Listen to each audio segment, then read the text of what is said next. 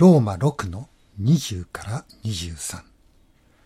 罪の奴隷であったときは、あなた方は義については自由に振る舞っていました。その当時今では、あなた方が恥じているそのようなものから何か良い実を得たでしょうか。それらのものの行き着くところは死です。しかし今は、罪から解放されて、神の奴隷となり、聖潔に至る実を得たのです。その行き着くところは永遠の命です。罪から来る報酬は死です。しかし、神の下さる賜物は、私たちの主、キリストイエスにある永遠の命です。先週の灰の水曜日から、レントが始まりました。レントの期間、それは、御言葉と祈りによって、イースターを待ち望む、そういう期間ですね。私たちはローマ人への手紙による救いの道 Roman's Road to Salvation というのを学び始めました。でこの学びを続けることによって私たちは十字架のイエス様の十字架の足跡をたどることができると思います。なぜなら私たちの救いの道はイエス様の十字架によって成し遂げられたからです。この救いの道のだいいっかいめのおさらいをしたいと思いますが、だいいっかいめの御言葉はローマのさんのにじゅうさんでした。すべての人は罪を犯したので、神からの栄誉を受けることができずというものでしたね。で、こういう御言葉を人々に示しますと、私は善良に生きてきたし、私の周りにも良い人はいっぱいいますよ。何か聖書を開いたら罪罪なんて言いますが、そんなことはあんまり言ってもらいたくありません。そういう反発が返ってくるでしょうね。確かにほとんどの人は何か犯罪を犯したわけでもありませんし、道徳的にもそんなに問題のない生活をしているでしょう。けれども聖書が罪というとき、それは何も犯罪とかひどい不道徳とかそういうことだけを指しているのではないのです。それは人の心の中にある罪の性質で、そこから出てくるものの考え方とか物事に対する態度、習慣的に作られたその人の生き方というものですね。そういうことを指しているわけです。しかも他の人に対する罪、社会に対する罪というだけでなく、神様に対する私たちの心の在り方や態度や実際の行いがどうなのかということを問うているのです。なぜなら私たちは皆神様によって作られた存在です。ですから作り主である神様に対して私たちの心の状態も行いも責任があるのです。すべての人は罪を犯した。ローマのさんのにじゅうさんは言っていますが、すべての人は神に対して罪を犯した。神に対してという言葉を加えて考えてみるならば、すべての人の中に自分が含まれているということがおのずとわかると思います。神からの栄誉を受けることができずとありますが、この部分 Short of the glory of God と書かれています。神様の栄光に short of ですから足らないんです。つまり神様が私たち人間に求めておられる基準に誰一人届いていないというわけです。私はあの人よりもマシだというかもしれませんが、神様の目から見ればそれはどんぐりの背比べです。神様は私たち人間をどんな被造物よりも素晴らしく作ってくださいました。詩編のはちのごに、あなたは人を神よりいくらかを劣るものとし、これに栄光と誉れの冠をかぶらせましたとありますように、人間は神様に最も近い存在として作られたのです。しかし、作り主である神様を認めない人々は、人間は進化の過程でたまたま出現した生物であるとそう言いますね。そうなら人間は他の動物と何も変わらないものになります。けれども私たち一人一人はその心の中で人間は他の動物とは違うんだということを知っています。人間としての尊厳を、その尊厳を守り、また人間としての幸福を求めて生活しているではありませんか。神様を信じない人々は神様が私たちにお与えくださった基準を引き下げたり、また取っ払ったりして罪を罪でなくそうとしてきました。で、罪を罪と呼ばなくなりましたね。罪を病気と呼ぶようになりました。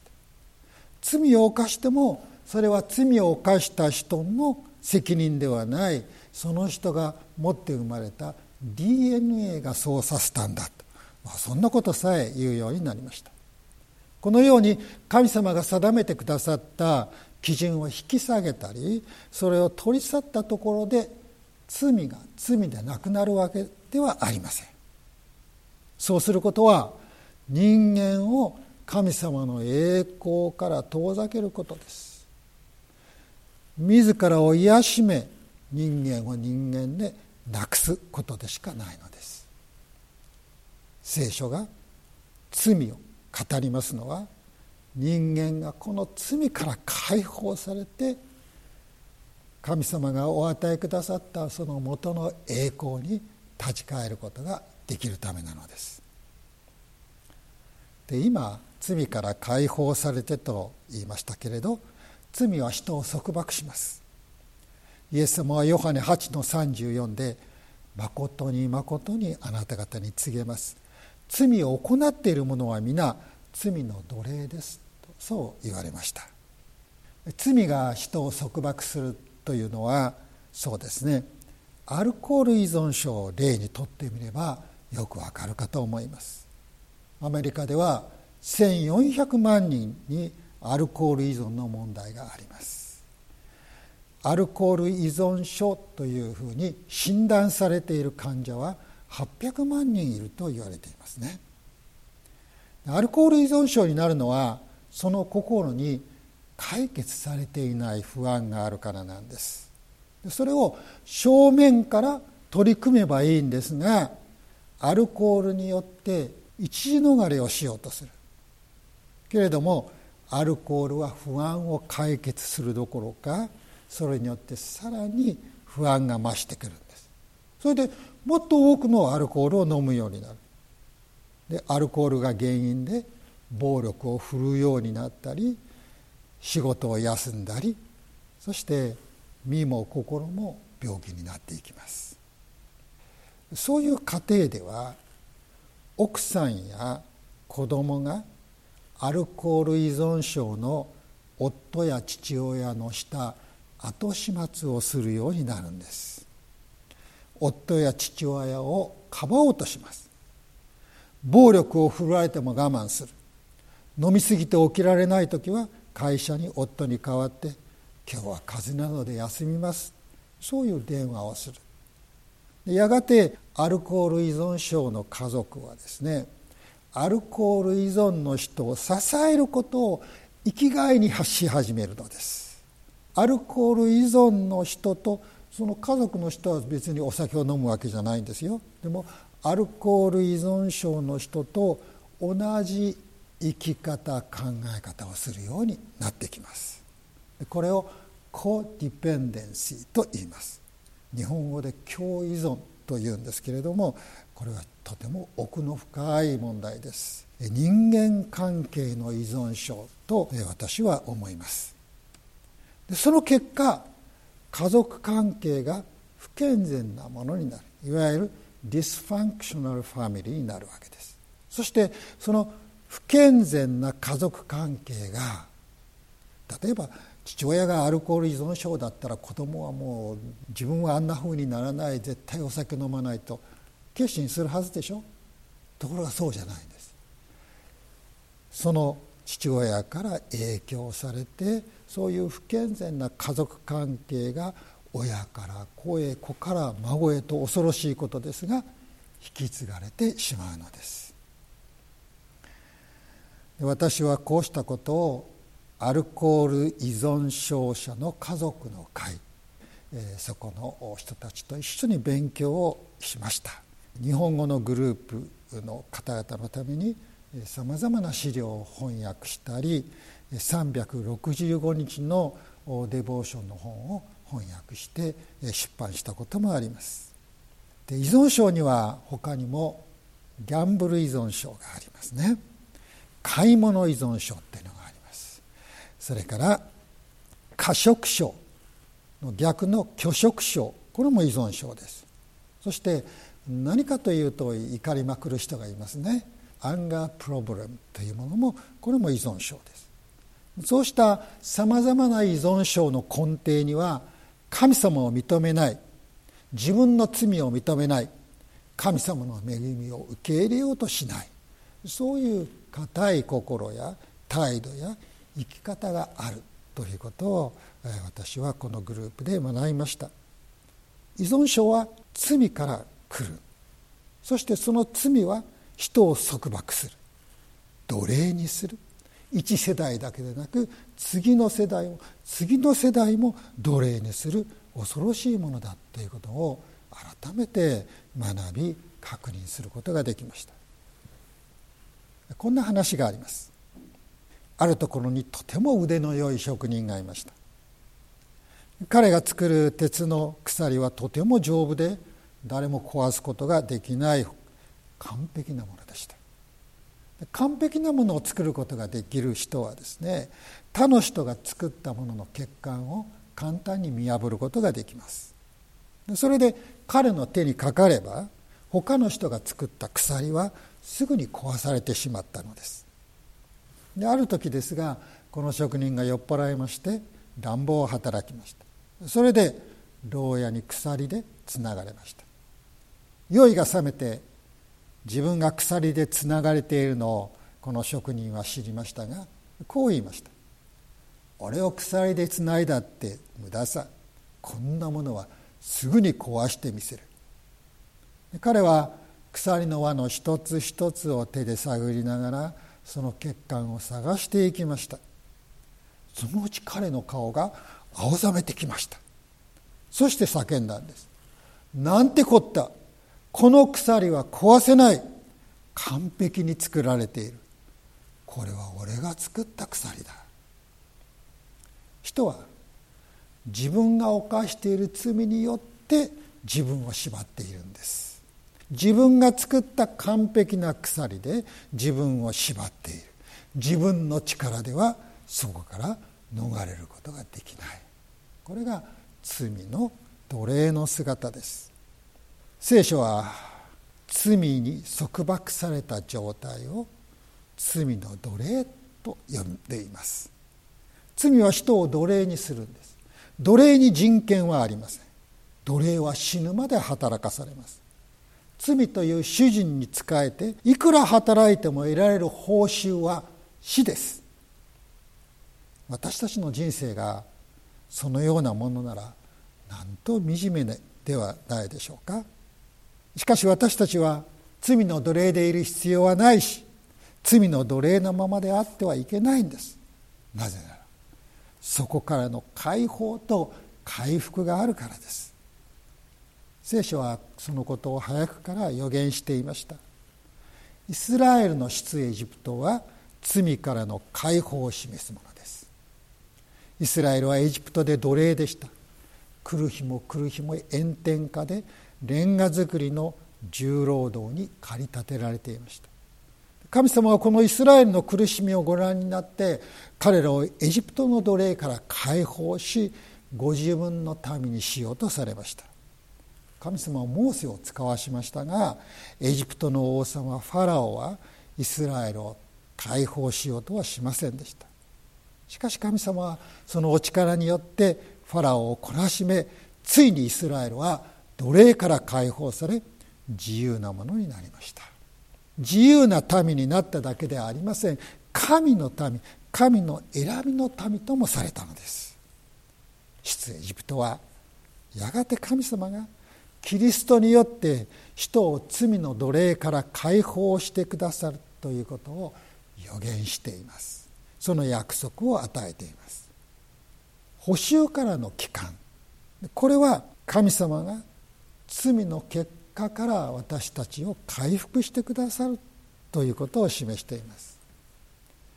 出エジプトによって神の民とされました人々は神様の祝福を受けて外敵からも守られ繁栄していきます。しかしその恵みを軽んじ神様に逆らいます。そのため王様をはじめ主だった人々が皆バビロンに連れ去られていきました。神殿さえも壊されました。これをバビロン捕囚と言いますね。しかし神様は人々が悔い改めたとき、その捕囚から解放してくださり、人々を自分たちの土地に、元の土地に返してくださいました。壊された神殿を建て直させてくださいました。このことは、私たちにも罪からの回復の時が来るということの約束でした。人々はそれをもたらしてくれる救い主を希望するようになりました。一旦罪の奴隷となったら自分の力で自分を解放することはできません。けれども人にはできなくても神様にはできます。キリストと呼ばれる救い主がおいでになって人々を罪の奴隷から解放してくださる。罪の結果から回復させてくださる。それは旧約聖書が予言していたことであり、新約聖書が救い主イエス・キリストが来て私たちに解放と回復を与えてくださった、それは成就したと告げていることなんです。このローマの ろくのにじゅうさん、 これは救いの道のだいにばんめの聖句なんですが、これはイエス様が私たちを罪から解放してくださった、私たちを罪の結果から回復してくださったということを告げています。ローマ ろくのにじゅうさん、 罪から来る報酬は死です。しかし神のくださる賜物は私たちの主キリストイエスにある永遠の命です。先ほど奴隷は死ぬまで働かされると言いました。奴隷の報酬が死であるように罪の報酬も死です。報酬とあるのは、罪の結果は必ず受け取らなければならないという意味です。で、ここで言います死とは、体の死だけではありません。たとえ体が生きていても、その霊や魂が神様の命から遠く離れている。人生を喜びと平安を持って送ることができない、そういう霊的な死のことでもあるのです。しかし罪の奴隷から解放されたら死の報酬を受ける必要はありませんね。永遠の命が死に代わって賜物として与えられます。永遠の命、それは報酬とは呼ばれていません。誰もどんなものによっても永遠の命を勝ち取ることができないからです。永遠の命にふさわしい行い、働き、罪の奴隷ができるわけがないのです。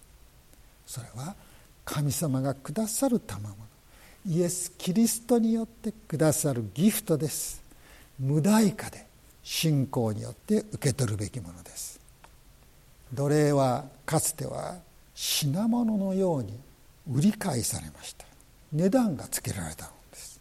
奴隷が解放されるためには、贖い金といいまして、そのそれぞれの奴隷の価値に似合うだけの代金が払われなければなりませんでした。そのように代金を払って奴隷を自由にすること、これをリデンプション、贖いと呼びます。この言葉は聖書ではイエス・キリストの救いを表すのに使われています。キリストが私たちをあがなってくださったというのは、罪の奴隷である私たちに自由を与えるために代価を払ってくださったという意味です。ではイエス様が私のために払ってくださった代が一体どんなものなんでしょうか。ミリオンドラーでしょうか、ビリオンドラーでしょうか。いいえ、そんなものではありません。それはどんな値段もつけることができないキリストの命そのものでした。イエス様は言われました。人はたとえ全世界を手に入れても誠の命を損じたら何の得がありましょう。イエス様は私たち一人一人は全世界のあらゆるものよりも価値があるとおっしゃったのです。でイエス様はその命を買い戻すのには人は一体何を差し出せばよいのでしょうとも言われました。でイエス様が私たちを買い戻すために差し出してくださったものは何でしたか。ご自分の命です。神様は私たちをキリストの命と同じほどの価値あるものとして認めてくださったということをこの言葉を教えています。罪から来る報酬は死です。しかし神のくださる賜物は私たちの主キリストイエスにある永遠の命です。このことはイエス・キリストの十字架と復活によって成し遂げられました。イエス・キリストの十字架が私たちを罪から解放しました。イエス様の復活が私たちを罪の結果から回復してくれるのです。キリストの命というどんな値段もつけられない価値あるものによって私たちは私たちの価値を取り戻しました。キリストを信じるとき、そのキリストの命、つまり永遠の命を受けます。この命によって私たちは罪から解放され続けます。罪の結果から回復され続けていくのです。キリストによるこの解放、この回復、信仰によって受け取り、そして受け取った後ますますそのことを日々に体験して歩んでいきたいと思います。祈りましょう。父なる神様、あなたは私たちを罪の奴隷からあがない出すためにご自分の御子さえも惜しまれませんでした。あなたはそれほどに私たちを価値あるものとし愛してくださいました。イエス・キリストの十字架になんと大きな愛が満ちていることでしょうか。